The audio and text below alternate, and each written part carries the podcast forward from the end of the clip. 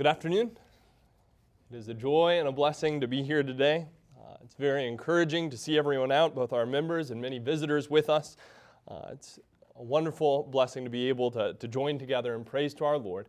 Now, to open up His Word and study from it together. As we uh, assemble each week, as we uh, study, as, as we preach, we want to make sure that our focus is on the Word of God. We don't want anything that we say here to be the product of our own ideas, our own experiences, our own traditions. We want to make sure that we're letting God speak for Himself. So I invite you to open up your Bibles today as we study, uh, to let it be our focus, uh, because it has the power. It's where the wisdom of God is found. And today, as we study, I want us to consider the topic of baptism. Baptism has long been uh, a very controversial subject uh, in the religious world. Uh, people throughout history of the church have uh, differed over uh, the mode of baptism, the individuals that are, are subjects of baptism, the necessity of baptism. But I, I, feel maybe what the, the core of the questions about baptism revolve around is the purpose of baptism. Why be baptized. And when we look at the scriptures, there seems to be little reason for all the confusion. The, the scriptures talk quite extensively about the topic of baptism. Uh, and much of the time it speaks fairly straightforward about the topic, but I, I think maybe what part of the controversy and confusion comes from, or at least one area of contention, revolves around the idea of the symbolism involved in baptism. You've probably heard the phrase used before baptism is an outward sign of an inward grace. And on the surface, what those words mean is that baptism is a, a physical sign or symbol, uh, but it is pointing to, to something deeper, something spiritual that is occurring. And, and on the surface, if that's all that we mean by it, then, then I would say yes. Uh, it is a symbol, and we're going to see there is much symbolism involved in baptism. And there is something deeper, something spiritual uh, by God's grace going on. But I, I think we shy away from that language because when maybe our Baptist friends say baptism is an outward sign of an inward grace, they're implying that it is just a sign and that maybe it's not pointing towards something that is going on by God's grace in the act, but something that has already taken place. And if that's what we mean, uh, then we do need to be careful about using that phrase. Uh, it might be claimed by some that salvation is only indirectly associated with baptism and cannot be contingent or conditional upon it. Uh, if, if we were wanting to illustrate this viewpoint, we, we might use the illustration of a marriage ceremony. In marriage, there, there are a lot of different symbolic acts that go on in that ceremony. Uh, you might have exchanging of rings. You might have the, the lighting of a unity candle. You might have the, the father of the bride giving away the bride to the groom. But those are all highly symbolic, but they within themselves don't constitute the, the marriage. Uh, they just point towards what is going on. Uh, in our country, the signing of the marriage license and the giving of the, the marriage vows or making of vows is what really constitutes that marriage. And I think some people view baptism that way. That it's part of the ceremony involved, but that, that's really just indirectly related with the salvation that is occurring. Is that the case?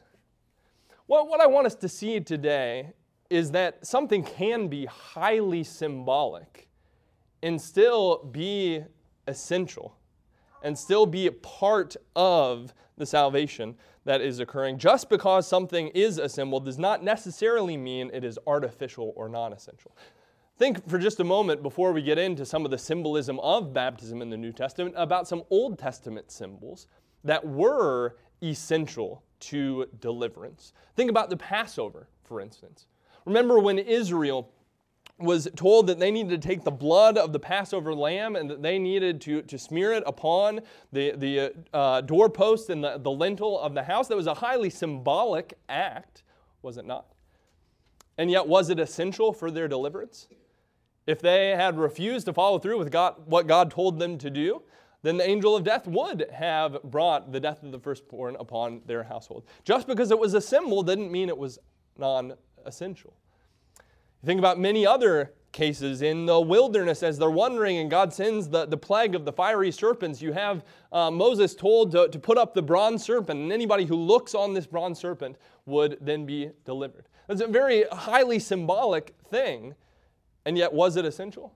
For them to receive that deliverance from God? Well, yes, they, they had to look upon the serpent to be delivered from this plague. You think about Rahab and the scarlet cord that was held out of uh, or put on her window in the destruction of Jerusalem, or Naaman washing in the Jordan River. All very highly symbolic things, and yet they were an essential part of receiving the deliverance that God gave. gave. And so, the question that we want to address today is as we look at the symbolism of baptism, is this just symbolism of something that maybe has already occurred or something that is indirectly uh, and unrelated occurring? Or is it also reality? Is it symbolizing something that is, by God's grace, taking place within the act itself? Let's look at uh, six different figures that the New Testament uses in describing excuse me, describing baptism to us. First of all, we see baptism as a washing. In Acts chapter 22, in verse 16, you remember as Paul uh, is recounting his conversion as Saul of Tarsus at that time. Uh, remember, he in Acts 22 16 talks about Ananias coming to him, and he recounts Ananias' words, saying, Now, why do you delay? Get up and be baptized and wash away your sins, calling on his name. Here, baptism is described as a washing, a, a cleansing or purifying that is taking place. In this case, not just of the flesh, but of our souls, of our spirits. And the idea of, of washing in water is something that the, the Jews would have been very familiar with in the old law, the old covenant. Uh, washing or, or, cleansing with water was often employed, uh, first of all, in the consecration of the priests. And even among other ceremonial acts of the Jews, they were to wash with water. And so this concept is kind of carried forward into the new covenant to describe the, the consecration and purification of every Christian. And yet we see this is not just something that applies to, to Saul on the road, or, or, Saul rather in Damascus here, but it applies to every Christian. If you look in Ephesians chapter 5, Ephesians chapter 5 is Paul is using this illustration of, of Christ and his church as a groom with his bride. Notice how it describes Christ's actions towards his bride, the church. It says in chapter 5, starting in verse 25, Christ loved the church and gave himself up for her so that he might sanctify her, having cleansed her by the washing of water with the word. Now, what is he talking about here? When, when was his bride washed with water? Uh, with the word? Well, I think clearly we have a reference here to baptism. And this is something that applies to everyone who is part of the bride of Christ. And yet, it's not just that the, the water itself had some special power within itself. Here, this is, first of all, uh, an action that it says Christ is performing upon us, He is washing us. And also, it says washing of water with the Word. It ultimately is the power of God's Word and His promise of salvation working through that water that sanctifies us. And yet, here we see in our baptism, Christ is washing us through his promise and his power. We see again this idea in Titus chapter 3 and verse 5. Titus 3 and verse 5, Paul writes, He saved us not on the basis of deeds which we have done in righteousness, but according to his mercy by the washing of regeneration and renewing of the Holy Spirit. Here he says it's not based on deeds of righteousness that we have done. And I think sometimes people see baptism as exactly that, that, that it's some deed of righteousness by which we're trying to, to earn our salvation, that God's going to look down at our baptism and just be so impressed by what we've done that He's going to say, you know what, you deserve salvation. That's not what we're saying at all. That's not what the Scripture is saying at all.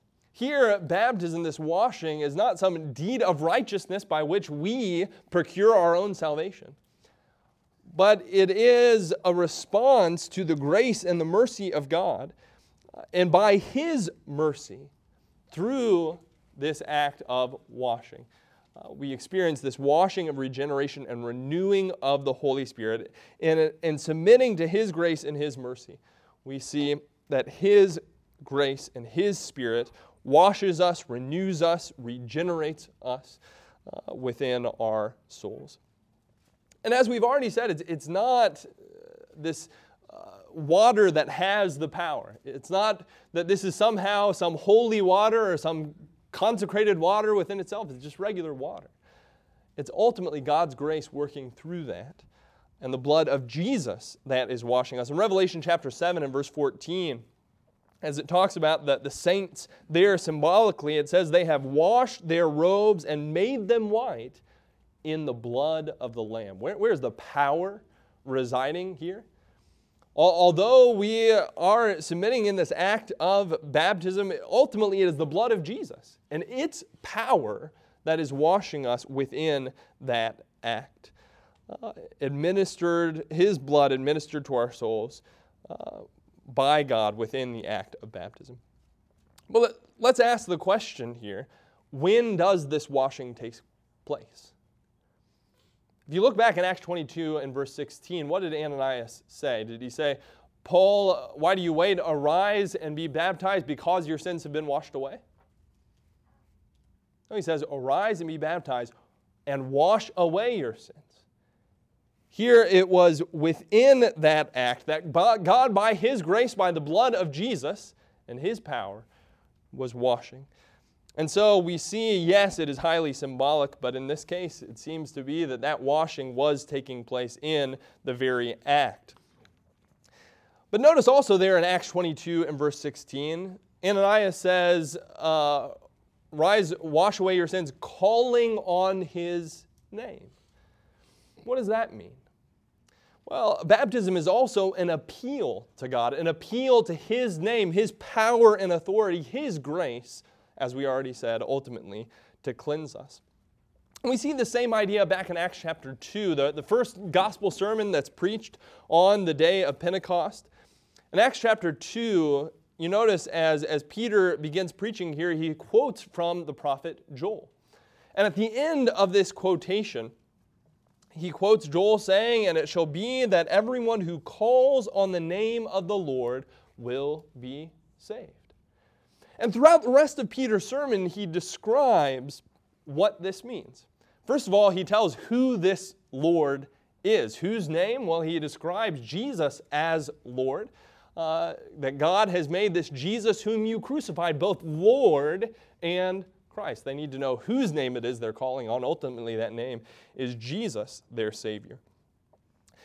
But how exactly were they to call on his name? What does it mean to call on the name of the Lord? In a very general sense, this phrase, call on the name of the Lord, was used throughout the scripture to describe a, a variety of acts of, of prayer or worship to God. Genesis chapter 4 and verse 26 is the first time we read of it, uh, where it says, At that time men began to call on the name of the Lord. They began to seek God through prayer, to seek God in worship. And so, in a sense, in prayer, we call upon God's name to uh, guide us, protect us, and heal us. In the old dispensation, they uh, sought God uh, and called upon His name in sacrifices, calling upon Him to forgive and to atone. In praise and in worship, we call upon God's name to, to dwell among His people and be pleased with our service. But under the new covenant specifically, how does Peter say we are to call on the name of the Lord? Well, you notice he uses the idea of uh, Jesus' name, the name of the Lord, again in Acts chapter 2, verse 38. What does he say there? Verse 38, he tells them, Repent and each of you be baptized in the name of Jesus Christ, the name of the Lord, for the forgiveness of your sins. How are we going to draw near to God here? How are we going to call on His name, appeal to His power and His authority? Well, here Peter says to be baptized in His name, by His authority and His power. We are baptized uh, according to His direction in order to receive His forgiveness, commit our lives to his service. And that's exactly what we see in Acts 22 16. He was to arise and be baptized, calling upon his name, appealing to God in the way that he has designated under the new covenant. Turn your Bibles with me to 1 Peter chapter 3. 1 Peter chapter 3, we uh, covered this recently in our Sunday morning class. And he uses an illustration here that we're going to get to later in talking about Noah and the flood in verse 20.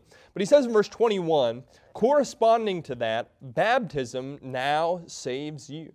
Not the removal of dirt from the flesh, but an appeal to God for a good conscience through the resurrection of Jesus Christ.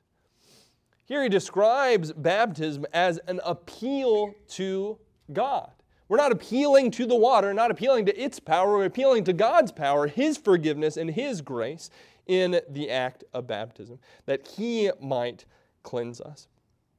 So, baptism is not simply some ritual purification. At its core, it is an appeal to God's grace for cleansing. And here we see very clearly the outward act is essential he says in verse 21, corresponding that, baptism now saves you. You can't get much clearer than that. If, if, if God wanted to tell us that baptism was essential to salvation, what, what more could He say to tell us that it was necessary? Baptism now saves you. It is certainly, uh, by God's design, part of receiving the cleansing of His grace.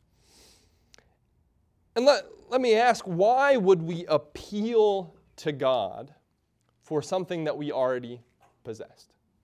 If baptism is truly an appeal to God for a good conscience, then if I've already been cleansed, if I've already been washed, if I've already been saved, then why now would I be uh, appealing for something that He's already given?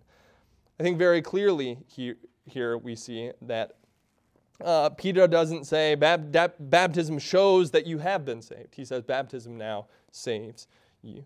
But not only is baptism the appeal, but also within baptism we see God's deliverance.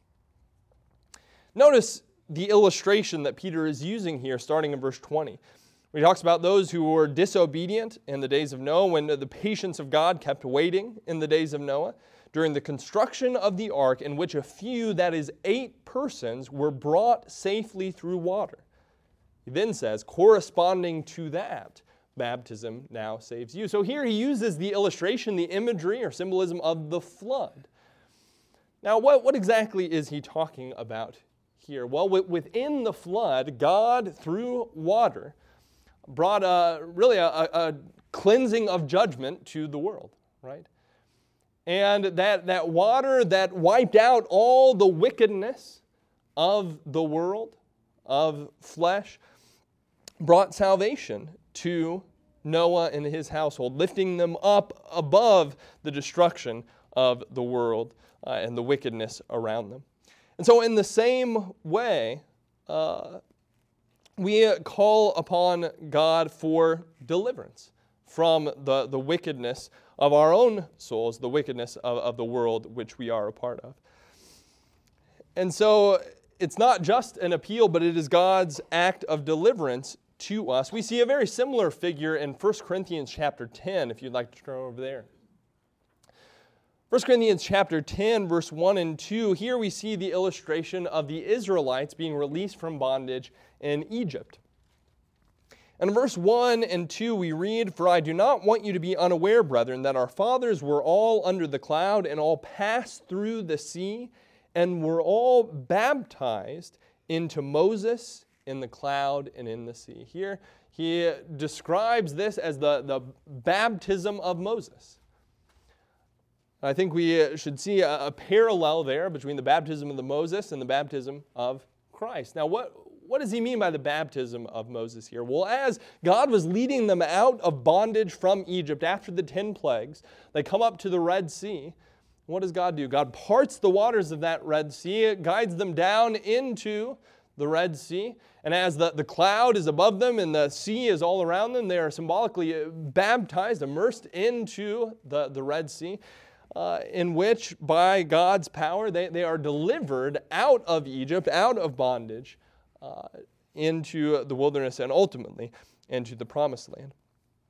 And so I think we uh, see a parallel here that we aren't being released from bondage to Egypt, but we're being released from bondage to sin. And God, through the baptism of Christ, is leading us through the, the, the Red Sea uh, to release us from that bondage into freedom on our way to the promised land. Now, did the Red Sea within itself save the Israelites? No, it was God's power working in that Red Sea. It was God's power that, that parted those waters, that empowered that Red Sea to deliver them from their captors and to swallow up uh, Pharaoh and, and his army behind them. In the same way, it's not the, the waters of baptism within themselves that save us, but God empowering those waters to be our pathway to salvation. And yet we still have to go through that Red Sea. Uh, uh, imagine if God parted the Red Sea and Israel said, Well, that's great. We appreciate you delivering us, but we're going to stand right here on the other side. Would they have been delivered?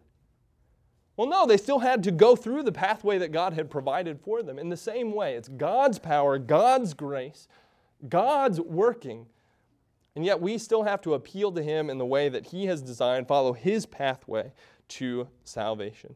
And so, just as they had the baptism of Moses, just as the flood was their deliverance, lifting them up from the destruction of the wicked world around them, baptism now saves us. But a fourth illustration that we see in the scriptures is the illustration of baptism being a, a circumcision of the heart. Turn your Bibles over to Colossians chapter 2.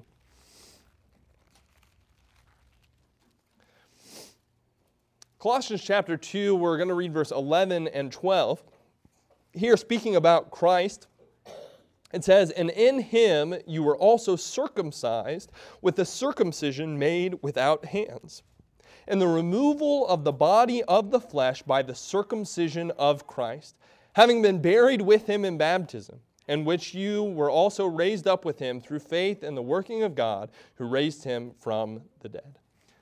And so here he describes baptism uh, in verse 13 verse 12 rather as, as a, a, burial, but I think he also makes the connection with verse 11, it being a, a circumcision, a removal of the body of flesh. Well, now, what exactly is he talking about here? Uh, he's not talking about a, a, physical circumcision. We see it throughout even the Old Testament, and especially in the New, this idea of circumcision of the heart. Uh, in Romans chapter 2, verse 28 and 29, talks about this spiritual circumcision. And it corresponds with, with the, the physical covenant under the old law. Uh, under the old law, God designed circumcision as a sign of the covenant, right? Uh, and uh, a male child on the eighth day was to have his foreskin removed to, to symbolize the, the promises involved uh, in their descendants, uh, their seed that God had given them. And so somebody might look at this and say, well, see, here baptism is a, just a sign of the covenant, right? And circumcision didn't put you into the covenant, it was just a mark of the covenant. You were born a Jew, you were born into the covenant, and eight days later, you received the sign. Well, is that what it's talking about? Is baptism just a sign of the covenant? Look back at this passage in Colossians 2. Is that the point that Paul is making here? Does he say anything about sign? Does he say anything about covenant? What is the point that he's making using this illustration of circumcision? In verse 11, it says, And in him you are also circumcised with a circumcision made without hands, in the removal of the body of the flesh by the circumcision of Christ. What aspect of circumcision is he focusing on? The removal of the flesh, this, this surgical procedure here, spiritually speaking, cutting away the sins of our flesh, the body of our flesh, the old man, is that essential to salvation or peripheral to salvation? Well, no, certainly we must have the sins of our flesh cut away. And so here, the point that he's making in this illustration is not what some would want to make the point that it's, it's, it's somehow a sign of the covenant. No, the point that he's making is that the, the body of our flesh is removed away. And even if we were going to make that point, even if we're going to say, well, circumcision didn't put you into the covenant, it was just a sign of the covenant. What did put you into the covenant? Birth. What else does the Bible talk about as a symbolism of baptism? Being born again. And so if, if, if we want to make that argument, we need to go to, to the other illustrations that the Bible uses as well being born again. And so we also see baptism described as a new birth. John chapter 3 and verse 5. John chapter 3 and verse 5, Jesus here says to Nicodemus, Truly, truly, I say to you, unless one is born of water and the Spirit, he cannot enter into the kingdom of God. What does it mean to be born of water and the Spirit. I think just as we see uh, Jesus being baptized and the Holy Spirit ascending upon him as uh, uh in the form of a dove, I think that foreshadows what uh, is new covenant baptism as well. Now we are baptized in the water and receive the gift of the Holy Spirit. Acts 2, verse 38 um, they are to repent and be baptized for the remission of their sins. And what will they receive? The gift of the Holy Spirit water and the Spirit. Titus 3 and verse 5 that we already quoted talks about the washing of regeneration and renewing of the Holy Spirit. Here in our baptism, both the, the, the water and the Spirit are active uh, in bringing about our cleansing, our salvation. And Jesus says, without this new birth, we cannot enter the kingdom of God. Does that sound essential or non essential? Without being born again of water and the Spirit, I cannot take part in the kingdom of God. I cannot be a citizen in His nation. 2 Corinthians 5, verse 17 says, Therefore, if anyone is in Christ, he is a new creature. Old things have passed away. Behold, all things have become new. We, if we want to be saved, have to put our old life behind. We have to start anew. We have to be regenerated by the Holy Spirit, renewed by the Holy Spirit. Where does that new birth take place? Jesus here describes it as a being born again by water and the Spirit. And so, if we want to be a child of God, if we want to start a new life in Christ, we need to do it in the way that Jesus is designated.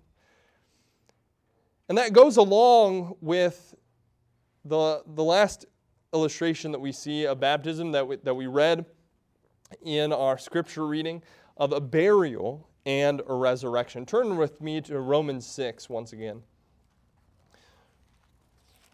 Romans 6, starting in verse 3.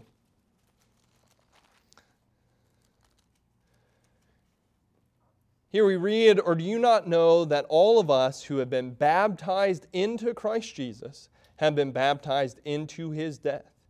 Therefore, we have been buried with him through baptism into death so that as Christ was raised from the dead through the glory of the Father, so we too might walk in newness of life.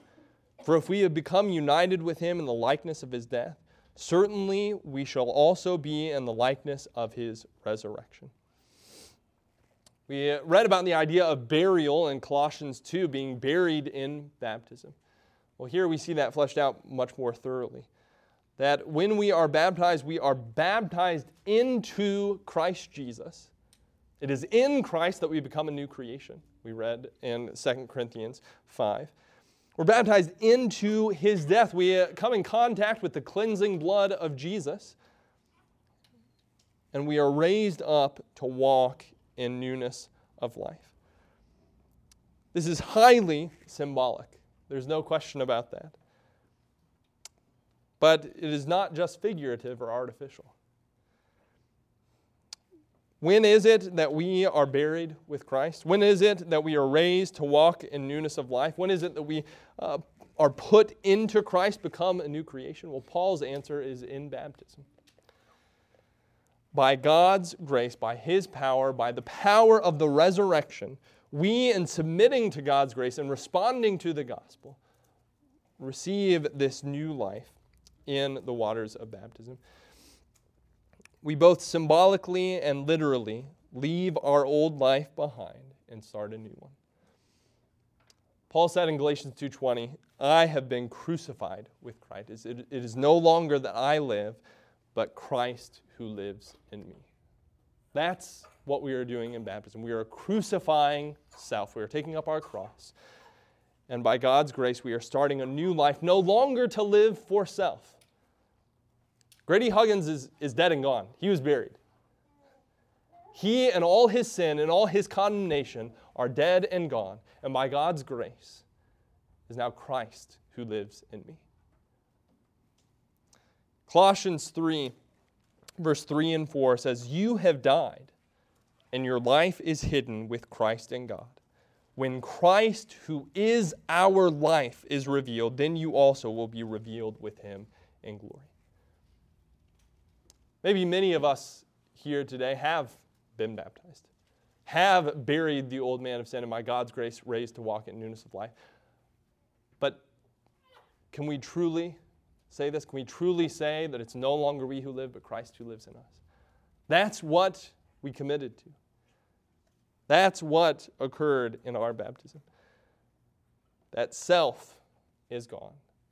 Only Christ now lives. Is baptism an outward sign of an inward grace? Well, in, in a way, yes, it is a symbol, very symbolic.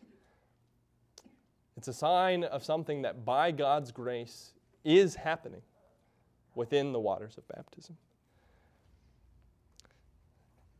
According to the scriptures, it is the way that we contact the grace and receive the forgiveness of our sins. It is where our sins are washed away. It is where we appeal to God for a clean conscience and receive the deliverance from our sins. It is where the sins of our flesh are cut away. The old man is buried with Christ, and our new life as a child of God begins. Is that essential or non essential to salvation?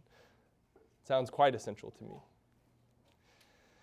Baptism now saves us, Peter says. Without it, we cannot enter the kingdom of God, Jesus says. Without it, we cannot be his child or be in a right relationship with him. Do you need to be baptized today? Ha- have you appealed to God for a good conscience? Have you called upon the name of the Lord that your sins might be washed away? Have you repented by burying your old man of sin and allowing God to raise you a new creature?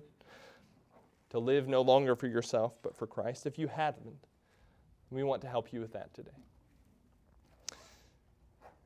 You know, we each have to appeal to God for His grace. We can't do it on our own, and nobody else can do it for us. Uh, my, my parents can't appeal to God on my behalf. Uh, my, my pastor, my priest, can't just appeal to God on my behalf. I have to appeal to God. I have to call upon His name so that I might be cleansed. And it's not some act of righteousness that God looks down upon and is just so impressed that, that He is, is then going to cleanse us. That's not it at all. It is us reaching out to Him in the way that He commanded, that we might receive His grace and His cleansing, His salvation. We don't set aside days, special days for baptisms. Uh, what we see within the scriptures is that whenever someone was convicted that they needed to respond to the gospel, they did it that very hour of the night, or in this case, that very hour of the day. If there is anyone who needs to commit their life to the Lord for the first time, we want to help you in that. And if you have made that commitment but you're not living up to it, and you need to make things right, you need to, in some public way, uh, confess your sins, ask for the prayers of these brethren. The reason that we're here is to help one another, to help one another that we might have the, the type of relationship with the Lord that He has offered to us. We might have a hope of eternity with Him. If there's anything that we can do to help you in your relationship with the Lord today, we ask that you let us know at this time as we sing.